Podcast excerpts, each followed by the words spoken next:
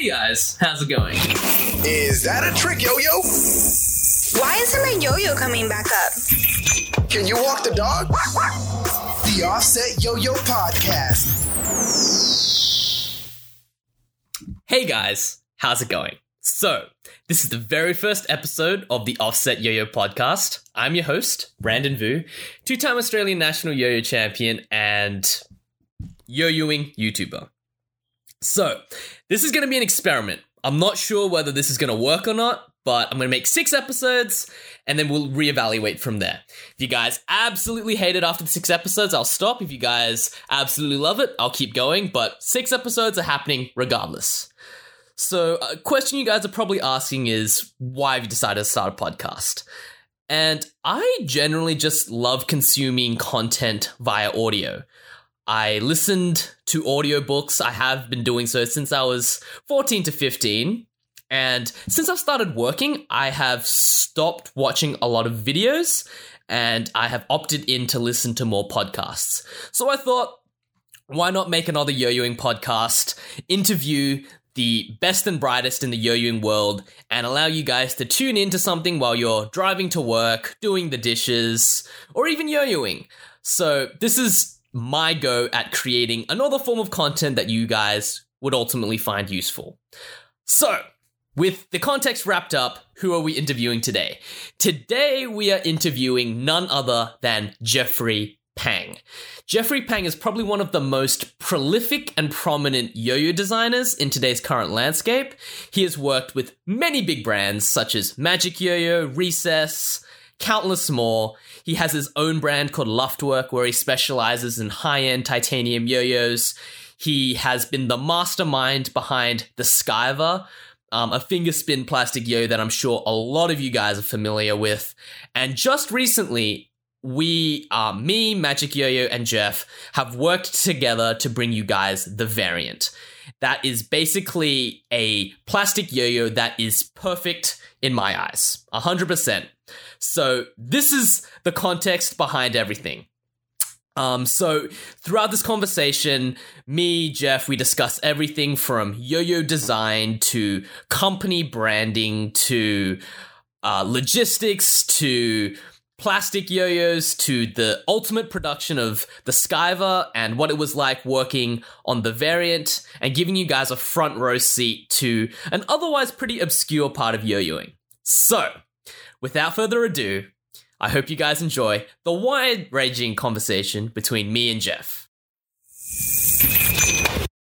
So, hello Jeff, welcome to the show. Hey, how's it going? It's going great. So, this is the first episode I've ever decided to do. So, yeah, you are the first guest. That's pretty awesome. Yeah, hopefully this doesn't crash and burn too badly. But yeah, so I guess just in like recent years, you've probably been known as like one of the most prominent kind of yo-yo designers in the yo-yoing space, I guess. And, you know, right, with everything you do with like high-end titaniums at Luftwerk and, you know, your like line of killer plastics. So I kind of just wanted to ask as a first question, how did you transition from being a yo-yo player to ultimately a designer? That's actually a really good question. And first of all, like that, when I was really young, I wasn't like, I yo-yoed a lot, but I wouldn't say I was really good. Like, I think there's a lot of people out there that, you know, you practice a lot. Right. And yeah. And like for me, like I think I got to a level where I was like good, but how do you explain it? Like, I think there's two types of yo-yo players. There's some that are like really into tricks and some people are really into the yo-yos. Right. Like yeah, you kind of, right? There's a lot of collectors and there's a lot of like yo-yo players. Right. Mm. And, sorry, I'm getting some messages. I don't know if you can hear that, but no, that's fine. I want to try to this. But yeah, so as far as yo-yo design goes, that kind of was more about how I started because I back then yo-yos were not very good. Yo-yo and on the way on it and like modify it, right? To the point where I got so good at it, people were like, kind of like paying me for it. And like, it wasn't a lot, but you know, I was like a kid back then. I think I was like 16 or, you know, 17. And I remember I got this little tiny tag lathe, and I would just like, you know, cut up yo-yos and throw parts on them and see how it would play, right? Mm. And I think not knowingly back then, like I learned so much from that, because nowadays when I'm designing a yo-yo, I can be like, oh, okay, well, if I want a yo-yo to play, if I want a yo-yo to feel, I don't know, like more floaty or more solid or more, you know, more rim weighted or really fast, right? Like I kind of understand those things based on back when I was modding when I was a kid, because like I would throw on these weight rings in different areas of the yo-yos and I'd be like, oh, it makes it play this way. And I would kind of like, I learned all those things pretty early on. And then when I started designing yo-yos, it really translated well with it, because like, I mean, like a prototype costs so much. Yeah. To get it to kind of like have that knowledge beforehand is really helpful, because you can be like, okay, well, you know, if you put weight here, it's probably going to feel like this, right? And then when you get the prototype, then it's just like small tweaks, right? So yeah, exactly. So I hopefully that kind of like answers your question. Like I guess like I started out kind of playing with yo-yos, and then I think like after like 2 years, I started modifying them a lot, and then like that kind of like inspired me to keep going with like kind of like it's like both being a player and a collector of yo-yos as well. So yeah, that helped a lot with transitioning from that. Like it wasn't like an active thing, but yeah, it's something that like happened. I don't know, like it just kind of was very fitting, I guess. Yeah, something that you can kind of like look back on in retrospect, I guess. Yeah, like it kind of like it, like looking back at it, I was like, oh, well, that totally makes sense. But if you were to tell me when I was like 16 or, you know, in my parents' basement machining yo-yos, saying that, oh, you'll have like a, you know, relatively successful company that designs yo-yos, you'll be designing plastic yo-yos, I'd be like, what the heck? Like that's crazy. Yeah. Like that's so far-fetched, right? Yeah, yeah. But, yeah, and like I think it's just funny because back then yo-yos were terrible. Like they were horrible. Like you probably remember, like you're a pretty old school player, so you probably remember like, you know, the first yo-yos that you ever had. Like they just weren't very good. Yeah. Nowadays you can, you know, off the shelf and you can keep, you know, bust out your hardest combo and it'll just kill it, right? Yeah. Like back there was a time when that was not the case. No, there was definitely a time where like you had to be very selective with the yo-yos you bought, and sometimes you get a good one, sometimes you wouldn't, and yeah, it was very. It was it's almost weird because as yo-yos progress and they kind of are like off the shelf or out of the package, ready to go, I find that the less people know about modding. Because it's interesting, when I was in Singapore, all I was doing was I just was cleaning my own bearings, and I was just, you know, just cleaning the bearings, deshielding it, putting it in the lighter fluid, putting in the lube, and the young guns who were around me then were like, how do you know how to do all this? And I'm like, well, back in my day, we had to buy like $30 bearings. And, you know, if that screwed up, that was heart-wrenching. So, yeah. Yeah, I remember that. Yeah. Deshielding or like making your own concave bearings with a Dremel. Like, oh, God. I was never that hardcore. Like, I got into it relatively like 2009. That's when I got into it. Okay. So it was definitely starting to pick up. But, I still have like rudimentary your maintenance skills. That's good though. I mean, like nowadays, like a bit, like I have a sleeve of bearings, and I think at the, you know, you can get them for what, like $2 each or $2 each. You buy them or whatever, right? So like nowadays, it's like they're replaceable. But back then, it's almost disposable. Goodness, like $10 a bearing, like what the heck? Anyway, so kind of just going back to what you were saying, obviously, you got into yo-yoing, yo-yo design through the modification process of yo-yos. And just to kind of dig into that a little bit deeper, were there any mods or modifications, for those of you guys who don't know the lexicon, that helped you more than others? So, for instance, to give you an example, like I can re-silicone a yo-yo and, you know, maybe satin finish something if I really wanted to, but that doesn't really translate to me understanding how the weight distribution would work. So were there any mods in particular that helped you understand the just design process better?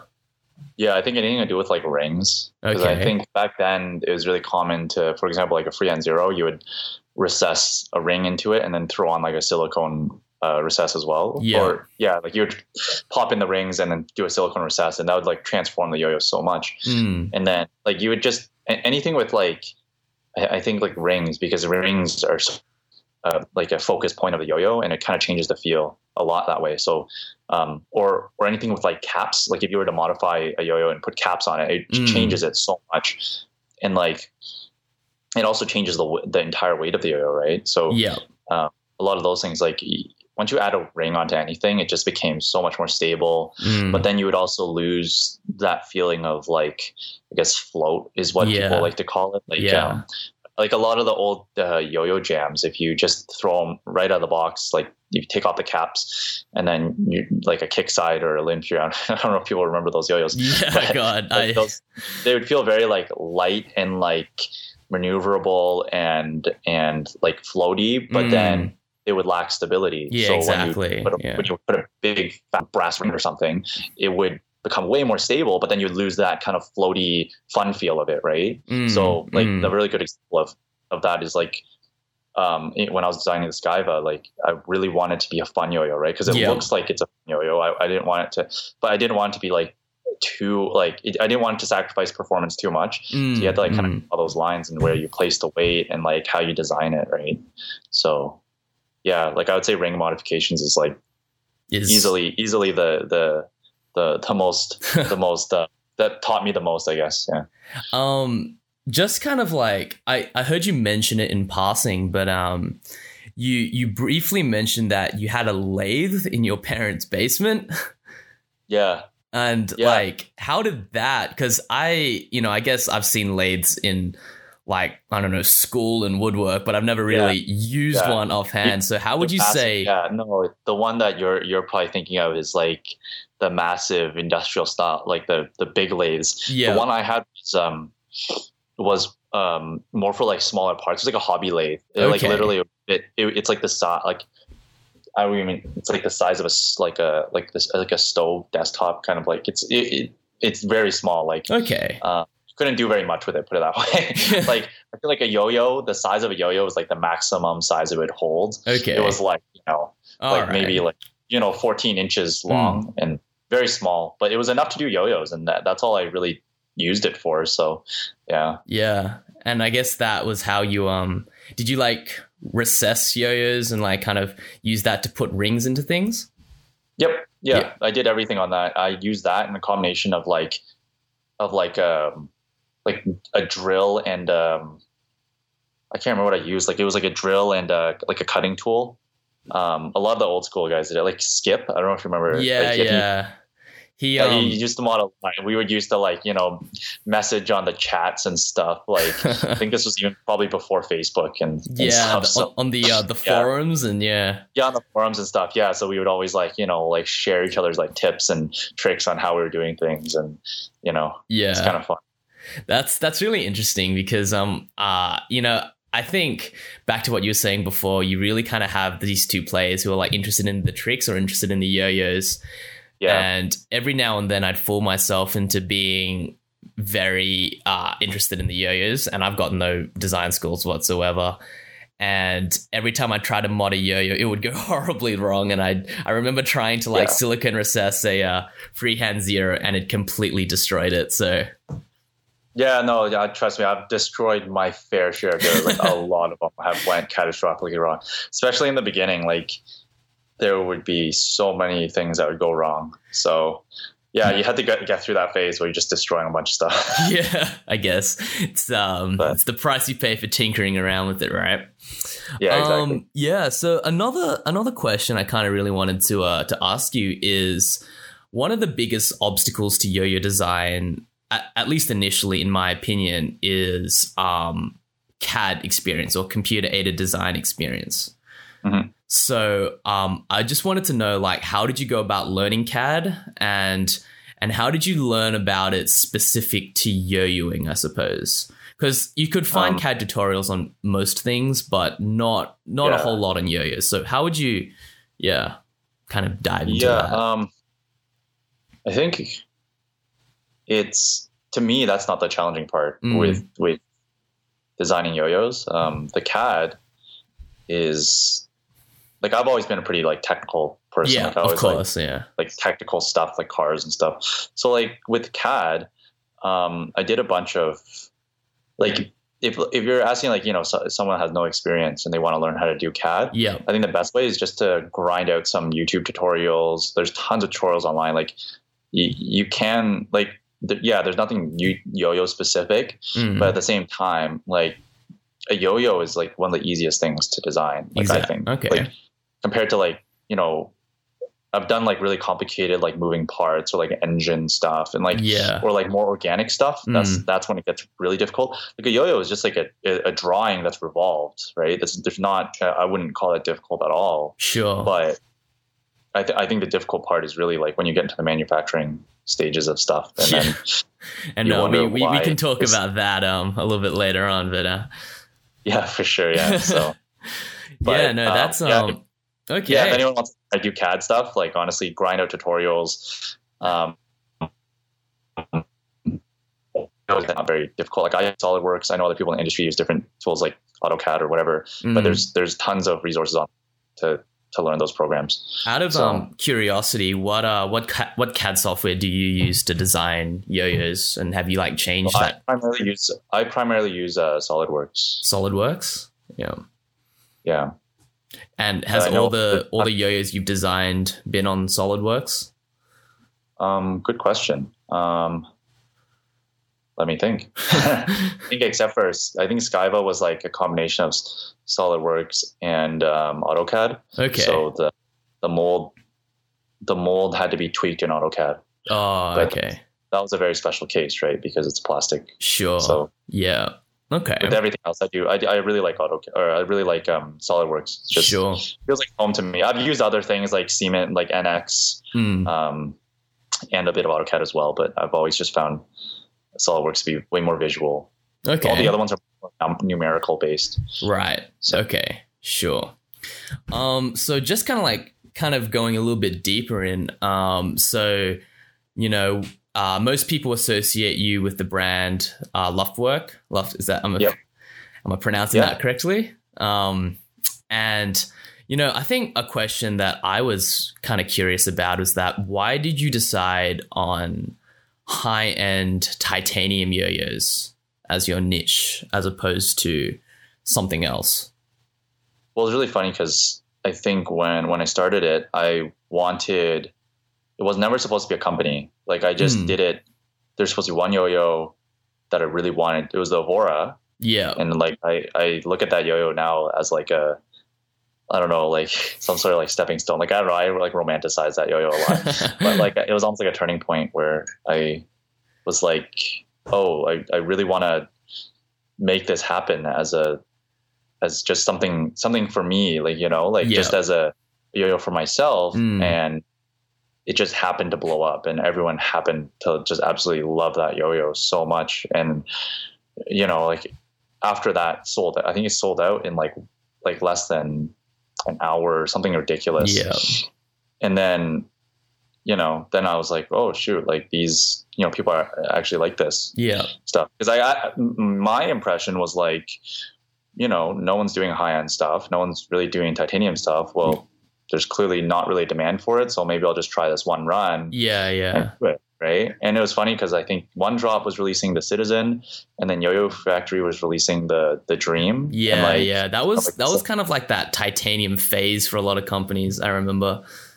Exactly. Yeah. And like, yeah, it was exciting. It was like everyone was, you know, really excited about all those things. Right. And like, but the reality of it is that titanium has like way smaller profit margins than aluminum. Yeah. You have way more P grades. It's so expensive to do anything in titanium that I think no company that's doing aluminum would want to even try to do titanium because they're just not used to it. And they'd be like, oh my gosh, like this is like, it's bad on all fronts, right? It's more expensive. There's less customers. There's less profit margin. Like everything is bad for it, right? Yeah, yeah. 100%. And the only way I make it work is that like I direct sale everything so that I can, you know, like keep the cost at what I'm selling them for. Yeah, 100%.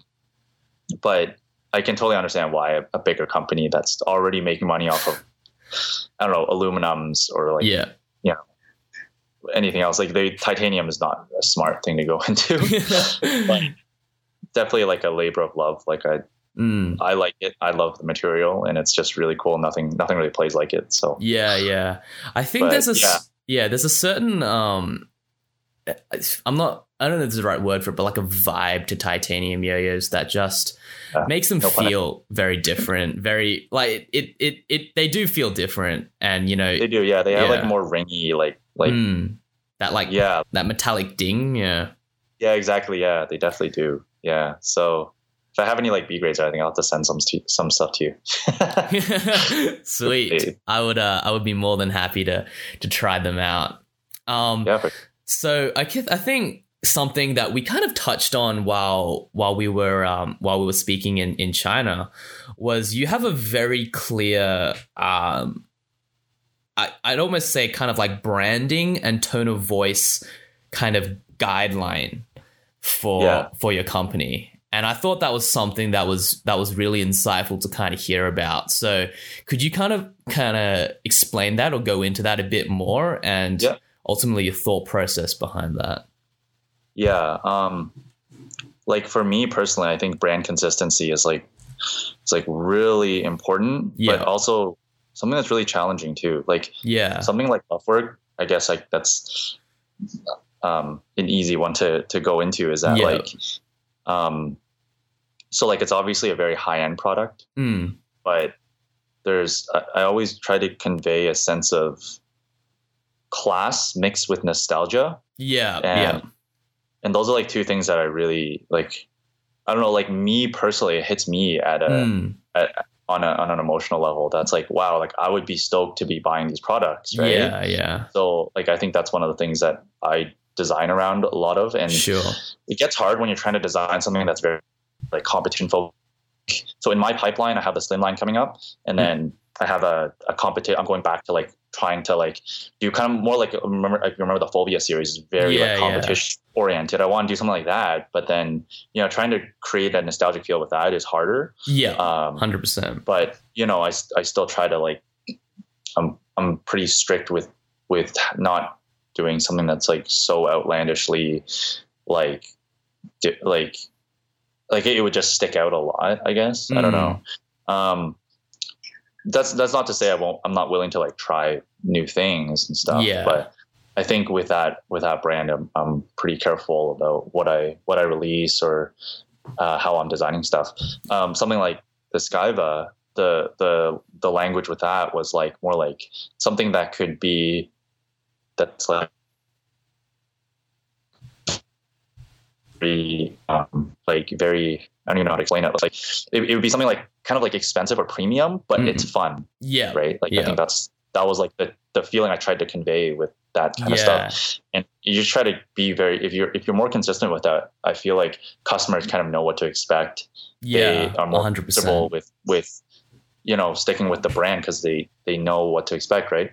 If you're building a brand and you're releasing like, you know, oh, here's a super serious competition yo-yo, and then, oh, here's something that's like fun and not focused at all, and then it's like all over the place. Like I'm sure some companies can make it work, but just like for me personally, I think it's more like, I don't know, it's harder to keep it consistent and control everything. So that's just me personally. Though. No, 100%. So, I remember I was reading, I think it's the 22 immutable laws of branding, something like that. And it really kind of struck a chord because like when you think Luftwerk, you think high-end titanium, and you immediately associate it with this kind of the niche that it's in, right? But when you think of and you know they're doing really well, but like let's see like Yo-Yo Factory, right? You're not really sure like what they've got, you know, the titaniums, they've got the plastics, they've got the metals. You just kind of think yo-yos, and it's a bit fuzzy and unclear. So But even with other kind of like really nuanced strategies, I remember you were telling me that Luftwerk has it's a specific font and like a specific naming convention and almost like colors that you use. So it's super specific. It's very specific. Yeah. Like that to me is more like, I don't know, just the brand consistency is really important to me. Like, like one thing that I really like is when, let's say you bought, a yo-yo from me a year ago and then you decide to pick up yo-yo now. I would want them to sit together in a case and look good together. Like, I think that's pretty important. Okay. So, I don't know why that's a thing for me, but like, I think that's me being like, cause I used to I still do collect a lot of yo-yos, and I would always collect yo-yos that kind of look good together, or like, just like, you know, sitting in my case, I'm like, oh damn, like I'm pretty proud of my collection. And I think, you know, when you're purchasing a bunch of like Luftwerk products, like if you had three of them, they would all look together, or at least like, you know, share some sort of like brand language that when you look at it, you're like, oh, that's definitely something Jeff designed. Like, you know, like unmistakably. So, again, these aren't rules. I would say it's not better or worse. It's just how I do things, and they seem to work. Sure. Clearly other companies have way different designs, like way different niches. Like I see all sorts of companies that are very successful. They're doing other things with yo-yo design, and they're killing it too. And they're just doing it differently. Right. Yeah. So, yeah. I mean, how I do it. Yeah. And I guess like, you know, there's a million ways to do it. Right. But in terms of how you do it, I think it's undeniable that there's a sense of a class and a sense of consistency that is that's really useful. So I guess kind of like looking back, and I guess a question that I kind of want to ask from here is that it's kind of like a chicken and an egg. Do you think of the brand image first and then design the product around that, or do you get the product and you're like, okay, the product kind of has this kind of vibe, and then you go in and create the tone of voice and the like? I think probably the first one so, but it always morphs as I'm designing stuff. So like usually I'll think of something like I keep it all in my head, like with a pipeline for yo-yo designs and Luftwerk. Like I already know what I'm going to design 2 yo-yos ahead. So I already know what I'm releasing the next run and the one after. Sure.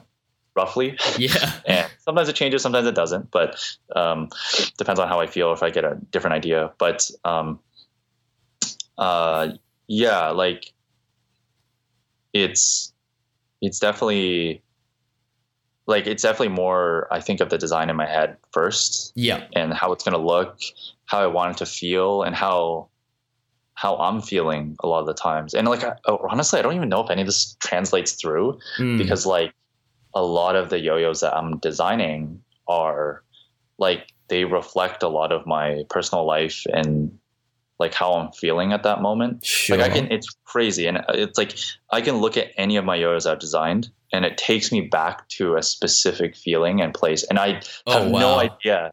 I have no idea if this sort of happened to anyone else. Like but for me, when I look at a bronze Octavia, like I think of Spain. And like traveling to Spain with my girlfriend at the time, and like going through the I believe it was like Canary Islands, and it was incredible, yeah. Or like if you name any of them, Fulvia, I was, you know, in Ontario in the wintertime in the snow, and like I have all these photos of, you know, us, you know, walking through the forest and taking photos and stuff. Like every yo-yo has its like story to me, I guess. Yeah, and yeah. Like, that's really interesting you'd mention that, actually, because I don't know, for me, the story is always very inconsistent and it's a complete mess that can only be looked at through retrospect. So, I don't know. Yeah. You're talking about your personal life or what? No. I'm just like for instance, with like the offset outlier or whatever, that started a year ago, and then it had to go through so many hoops, so many iterations, and it's like for me personally, it's like I couldn't find an overarching theme. But if I was to say, I don't know, look back on that yo-yo, I kind of look back, and then you can kind of see it connect the dots. Yeah, you're like. Definitely like that. I mean, I look at when I write those blog posts, it's like I look at them and it's crazy how far things have come since then. Yeah. But yeah, it's just more about like how I feel at that moment. Like it's usually I'm usually really stressed out when I'm doing a yo-yo release or something's going weird with my life, or I don't know. Just all sorts of stuff. But you know, it's definitely something that, going back to your original question, like the design, the feeling, everything comes, I think, before, like way before, even when I, open up SolidWorks and put a line down. Sure. So, okay. Yeah. All right. Well, now I just kind of like to switch gears and ask more about, I guess, the Skyva and how that came to be. So obviously the Skyva was a huge hit, probably one of the most popular plastic yo-yos of my time. And like, what was the process like? Did Magic Yo-Yo approach you? Could you just talk us through that entire process of the Skyva? Sure. Yeah. When I was living in Prague, spent like seven or 8 months there. Mm. And I was working on Luftwerk stuff. I was designing, I did like some work for Recess and the first base and stuff. Right. Okay. And that's a sweet yo-yo. I love that. And I'm glad. Really successful. And like I remember playing with one of the prototypes, and I would always, the prototypes didn't have as much of a, if you look at a first base, there's like a very flat area for our work, right? But the prototypes actually didn't have that flat area. It was just like a bowl, just like a straight bowl. And I eventually it was like too light. So they added that extra weight there. Yeah. But with that prototype, I would always do finger spins, and it would always kind of wander around my finger. And I thought, honestly, I just thought it was fun. Like I was just like, oh, it's just wandering around on my finger on my nail, right? Yeah. And then I would find it and throw it back in. And I would always do that. Like that was just like, I was just carrying that yo-yo around a lot. And then Magic Yo-Yo saw what I was doing with Luftwerk and with, a little like helping out with Recess and stuff at the time. And they were like, hey, like, do you think you would ever want to design a plastic yo-yo with us? Because we want to release something. And I was like, well, sure. Like I would try it. Like why not? Right? Yeah. Like I was kind of hesitant at the time because I was pretty busy and I was traveling a lot. All this stuff was going on, but yeah, it just started playing around with designs and stuff. And I remember one of the things was like, I wonder like if I could make my finger stay in the middle instead of wandering around like the first bit. So and that's literally how I thought of like the dimple thing. But I mean, like I'm not going to claim the design was mine, because like later I actually found out that I remembered what was like a Yo-Yo Jam had the lateral caps or whatever. With the dimple. I remember those. Yeah. Oh, even going back as far as I don't know if you remember the MyRock Air Rider. Was that before your time? That was way before my time. I think that's like 2005 or something. Gosh, but that I was finger spin dimple. Like it was crazy. And he advertised it. He called it Matador style. So it's completely different back then. But people weren't ready for it. Like they didn't. Everyone was still obsessed with thumb grinds back then. Yeah. So thumb grind days, and then it was like hub stacks, and then it was finger spins. So that's kind of how it came. And then after I left Prague, I went directly to China to work on a bunch of stuff, mainly the Skyva project. And after that, I stayed there, I was tweaking the designs and stuff. And, I didn't expect it to blow up the way it did, but it just like, I don't know. It just made sense because no one else was really doing a finger spin yo-yo that was like I don't know. Like I think there was a lot of really cool finger spin dimple designs. Yeah. Specifically, like one I like the most. I don't know if you know this yo-yo, but General Yo. They had this one yo-yo that had like this like a ring and a spike in the middle. It was crazy, and it's like the coolest thing ever. It's like a nub with a ring around, like a raised ring cup around it. So your finger would only touch like the edge of the cup and like the spiky little point in the middle. I don't know. It was crazy. I don't know what yo-yo it was. Was that the? I remember playing with something similar. Maybe it was called like the Elysium or something like that. Yeah, something like that. That might be it. But I just know it was a general yo-yo because I saw it at Nationals, and Ernie showed it to me. I think that's his name. He showed it to me in person, and I was like, dude, this is sick. Like, this is so cool. But it's like, it's not, I didn't think it was as effective as a Skyva solution, but it was a very cool, like it was way cooler. It was like, oh dang, definitely. That's like innovative, I guess. Yeah. That's kind of how it came to be. Like, I didn't expect it to blow up that much. I thought maybe we'll sell, like the first run, and then it'll be good. And then I think at the time, everyone needed that. Like, they needed a cheap yo-yo. Finger spins were blowing up. And then, yeah, it's pretty much what happened. Yeah, so. That's super interesting. Because I remember very early on, and I think it was either you or Shadow who reached out to me, and I think I tried kind of like the Skyva just before or it was about to be released, and I remember everyone was going crazy about it, myself included. Like, it was such a distinct yo-yo for the time. It kind of just, like, the wave of finger spins was coming, and somebody needed to create the plastic, and the Skyva was the first kind of one there. Crazy. Yeah, I honestly don't even know how that happened, and like... I don't know. It was so nuts. Like, I still am blown away. Like, what, like, how the heck did that happen? Like, it's just like so weird to me. Like, I don't even know. Like, I look back at it and I'm like, man, like, it'd be so cool to be able to like do something like that again. But I don't know. It's just, it was just honestly, I think of it as more luck than anything, because it was just the perfect time, right place, right time. Yeah, yeah. I did the right thing. I don't know. Like, I did the right thing, I guess. I don't know. Well, I mean, no idea. I feel as if there's always elements of luck, but like, you know, if you kind of look back on your story, it's like you've been designing and modding yo-yos since you were like 16, 18. So you know how to design a good yo-yo, and then you've been doing all the Luftwerk stuff. So you've had established, you know, systems in place to do the business. So like when the time came, you were ready to ride the wave, you know? And I feel as if that's a lot of... I don't know. I still think of a lot of it. I mean, you know, they say like luck is opportunity meets preparation. So I was prepared. Definitely. It's right there. So I don't know. All right. Well, I guess so. The Skyva was a huge success, and I guess when I wanted to kind of make my own plastic yo-yo, I didn't think that I was capable of creating something that I'd be genuinely proud of. So that's when me and Shadow ultimately reached out to you to work on the variant almost. Yeah. And I was just kind of curious as to like what were. Like the Skyva was a very kind of, I guess, creative process. And how was like working on the variant, which you were like critical in designing, like how was that different from the Skyva?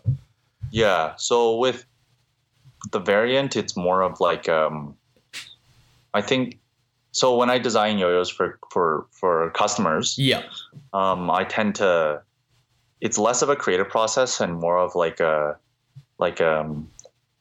almost like a humanities project, like it's more like, you know, like trying to figure out what whoever is asking me to design something actually want, right? Sure, yeah. A lot of the times, someone could reach out to me and say, "Hey, we just want something designed that it's like it's completely up to you, and we trust you." Yeah, and that's happened before, but more often than not, they have a voice and what they actually want. They just don't have the technical abilities or, you know, the understanding to do it, right? So a lot of the times, like for the variant, for example, it's like I would never like take credit for that design, I would say, because a lot of it was more like your voice. Like you were like kind of like, oh, like I like this yo-yo and I like that yo-yo, I like these profiles, I like this. And to me, I just try in SolidWorks, I would try to match those up as best as possible, and then making it aesthetically pleasing to me. Yeah, and then you would feel the same way, right? Yeah. So I think the challenges are much different. I wouldn't say they're harder or easier. I think they're just different. Like for example, the Skyva was like, okay, what do I like? What do I think is good, right? Like let's do it, right? Yeah, 100%. So the part of making it, you know, what actually looks good to me is the easy part, and the doing it is maybe the harder part in that aspect. But like, you know, when you're working with someone, you have to make sure that it's their design, it's their vision, and you don't like you don't override that. That's really important to me, right? So yeah, I think challenges are different. Yeah. I definitely really enjoyed working with you on the Variant project, because you were always there to kind of put in an insight when needed, but also very quick to kind of step out of the way and be like, well, what do you ultimately want with this? And I think Yeah, something that was pretty important in the whole variant process, I guess, was like you would always be like, so what kind of yo-yos do you like? And you would break it down to like, well, this yo-yo plays like this because. So, for instance, you were like, well, you see the Skyva plays like this because it's got the such and such rim weight, and it kind of helps, I guess, you know, embed some of that design knowledge that you have to others, which kind of takes me to my next point. A lot of people have experience making aluminium yo-yos, and aluminium yo-yos are great, and you know they're the competition standard right now. But if you were to look at a CAD drawing, or even cut a aluminium yo-yo in half and cut a plastic yo-yo in half, the design process is almost like completely different. Yeah, it's like it's almost like a completely different game. And you know, the standard rule book for metal yo-yos is make the body thin and beef up the rim weight while keeping it light. Whereas with plastic, it differs a little bit. So what would you say is the biggest challenge designing plastic yo-yos that doesn't, or that differs with aluminium yo-yos or titanium yo-yos? It differs. It's a funny question because it actually has the biggest, I don't know, like the biggest actual challenge for making a plastic, like a injection molded yo-yo has nothing to do with how it plays or the design process. It's actually like, can it be made? Because it's not being machined. It's there's a you know, a $10,000 mold that has to be made for it. Yeah, so, exactly. Like making sure that this yo-yo will eject properly out of this mold is more important to me than like that's the number one goal, right? Exactly. Like, can this thing be made, right? And that's actually a lot of the challenges I face. It's not how can I make it play like this anymore, because that's like I think I guess like I've become more experienced enough where that's not that much of a challenge. Like I can generally figure it out, but I guess more of what you were asking, the challenges between the difference between aluminum and plastic is that like aluminum is so much more dense. So you can like a V-shaped plastic yo-yo will never play like a aluminum V-shaped yo-yo. A V-shaped yo-yo for aluminum, you can really target it all on the edge, versus a plastic is so light, you can't actually throw all that rim weight on the edge. Like we tried, we did do that with the variant. I distinctly remember success, I would say, but if you actually look at the side of it, you would see how much plastic is on the it's kind of like we try to put it all on the edge, but because plastic is so light, like you know, it's not as dense as aluminum. You see like this big fat lip, and a lot of that weight is kind of like closer to the middle than if it was an aluminum yo-yo. I don't know if you know what if you can visualize that, but yeah, no, I definitely that doesn't mean it doesn't play good. Like it's gonna have a lot more rim weight than, you know, if you just did a, you know, any other you know, plastic design. But like that specifically is a big challenge. Like plastic yo-yos are more optimized for organic shapes. So things like the Skyva is not really ideal. Like things like the variant is again, like it's going to be an awesome yo-yo. Yeah. But it's like plastic seem to be more suited for like rounded shapes. Yeah. 100%. Not saying that it's bad or good, but like it's easier to design. Yeah.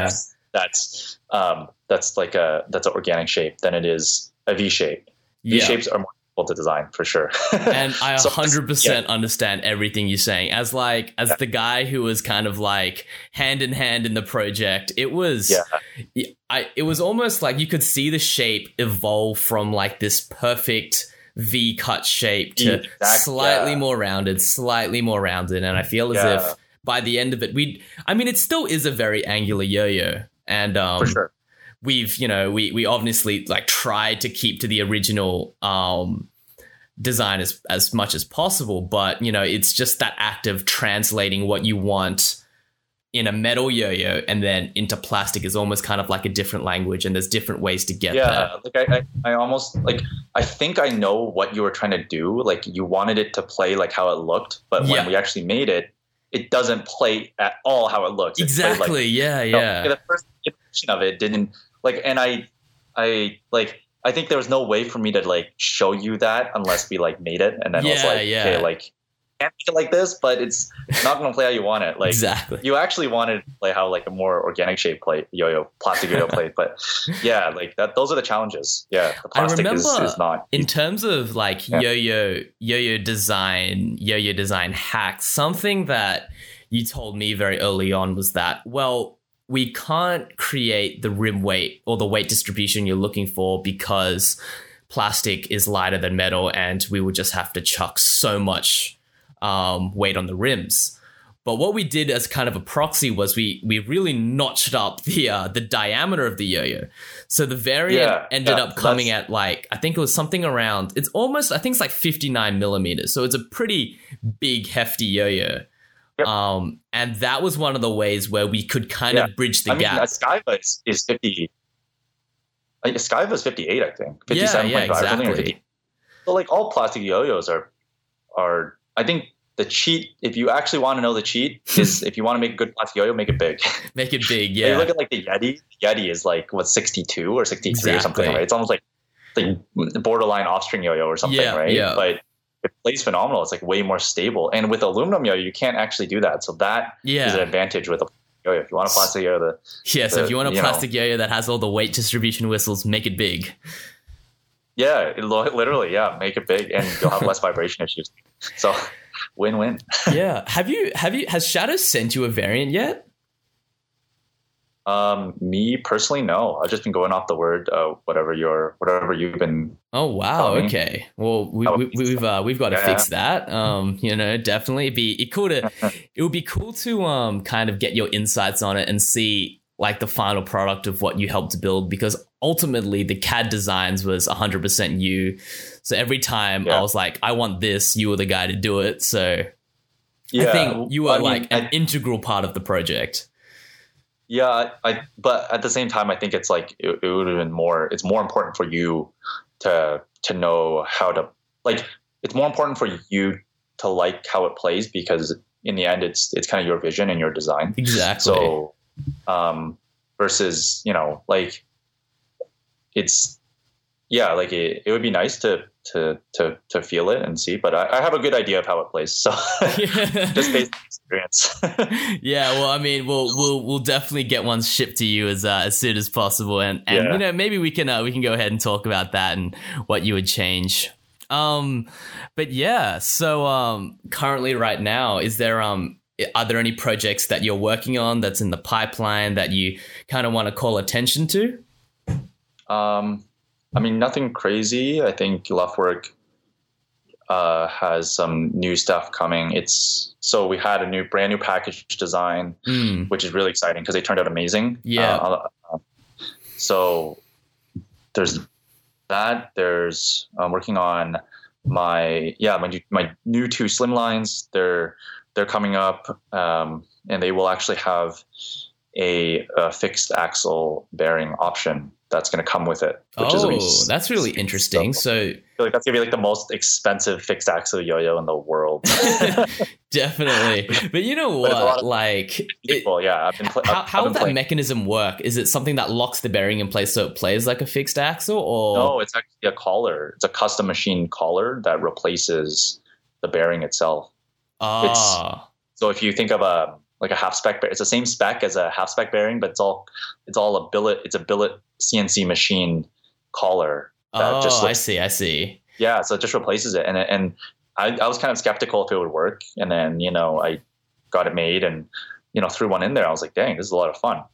Yeah, that's awesome. Yeah. I got to shoot the moons and stuff with half spec. And the greatest part is that I'm planning to package them and sell them, kind of like individually in the future. So if anyone has like any other yo-yo that can fit a half spec bearing, for example, like a Sherpa or I don't know what other yo-yos can fit half specs, like any slimlines, they can pop one in there and then it'll be fixed axle.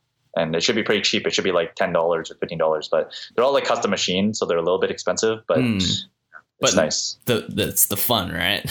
I know, it's awesome. It's like, I don't know why no one else had done it. It'd be really cool to do like a wood one as well, but I figured that because like the yo-yo is staying concentric with that bearing, it should be at least a little bit, a little bit precisely done. Yeah. So, yeah. So those are the two things in my pipeline. I have, so the two slim lines, that are, I think it'd be released like sometime next week or the week after. And then after that, I'm going to go, full competition mode. I'm going to try to do another bimetal, which is going to be freaking sick. I'm very looking forward to that. It's going to be crazy. I don't know. Oh man. Cause bimetals on titanium have been nightmares for me, like absolute nightmares. So, but it's something I really want to do. So, I'm gonna work on that. There's going to be a bimetal and a non-bimetal option. So it's going to be, I guess, similar to like what we did with the Fulvia, but it's going to be, slightly tweaked. I think it's going to be like a better version of it, or maybe not better. I'd say different version. Sure. Yeah. And then after that, I have another special project that I'm not going to mention. That is a super secret project. Maybe for next time. Maybe for next time. Yeah, exactly. Yeah. So gotta save something for the. Well, awesome. Then, okay. Well, if anyone's listening to this, I really want to do like another plastic. I really wanted to do a 000 out of Delrin. Ooh, that would have been really interesting. Yeah, but I don't know how like people react to it, or like how I would. Like that's one of those projects. It's like, I want one. I don't know if anyone else would, but it's just a different market, right? Like I honestly feel as if, yo-yoing is a niche, right? And when you design yo-yos that you want, that aren't ultimately there, they really kind of like, maybe it won't resonate like, about like, I don't know how many people in the yo-yoing world, maybe like the 2,000, the 250,000 people that are in yo-yoing, it might resonate with like, 5 or 10%, but out of the 10% it does resonate with, they're like super on board and will like endorse that thing with like wholeheartedly. So I'm always, my philosophy is make something you would buy and then let word of mouth do the rest. Yeah, maybe. Yeah. I don't know. It's still scary though. Like I'm always on the fence with stuff because it's like, that's a project that's again, very much for me. And I mean, not to say that none of the other ones are, like, I think in the entire Luftwerk brand is a lot of it for me. I just love that name yo-yos. Like that's all I throw now. So, but no, I just miss designing plastics and working with kind of like something that can be sold to more people, right? Because I think Luftwerk, a lot of people know about the brand. A lot of people, maybe they've thrown my yo-yos, but there's only a very small portion of people that actually buy them and have a chance to be able to spend $300 on a titanium yo-yo, right? Yeah. That's a very small market. And the thing I loved about Skyva was that, like, it affected so many people. Like it was much more impactful to the yo-yo community than making titanium yo-yos, where I'm targeting maybe like 5% of the community or something. Yeah, exactly. So that's why I want to do something like a plastic 000 would be so sweet. Yeah, that would be really sick. I'll see what happens. That's way further down the line. If that does go down, I'll be one of those people camping on your site and. I'll send you one, man. No worries. That's sick. All right, so if anyone in the yo-yo community wants to know more about you or wants to contact you directly, where are the best places to find you or to get in contact? Probably social media, Luftwerk. Luftwerk. We have an Instagram. Yeah, Instagram page, just at Luftwerk. At Luftwerk for everything that's Luftwerk. At Jeffrey Pang 911 for anything that's me. So those are the only two handles I really use. Yeah. So, out of curiosity, where did the 911 come from? Is that like your birthday or? No, that's my dream car. Oh, I see. So that was like my childhood dream car, which I actually was lucky enough to pick one up two years ago. The old one, I'm restoring it, so it's really old. Okay, it's a 74 911. So I finally made that dream come true. But people that know me, that's OG. Since like 2004, I've had that username. I think I was like 15 or 16. I can't remember how old it was. But and it's just really stuck. Young. That was my first username. So yeah. Still hanging on to it. Sweet. Well, I mean, I guess we could talk for hours more, and I'd have like a million questions to ask you, like around, you know, video editing and, you know, branding and like social and like, you know, basically what you're doing with Reddit and all that. But I guess we'll save that for another time, another day. Yeah.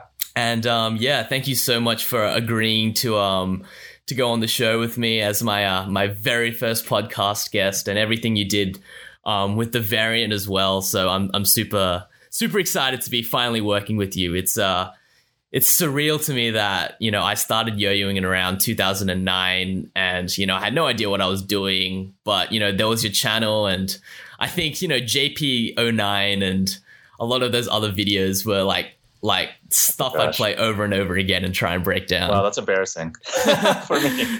But, you know, someone had to watch it, and I was there. Yeah, like, I think you taught me how to do Asian pops as well, so... That's awesome. That's good to hear, though. Yeah, no, amazing. Best of luck with the podcast stuff.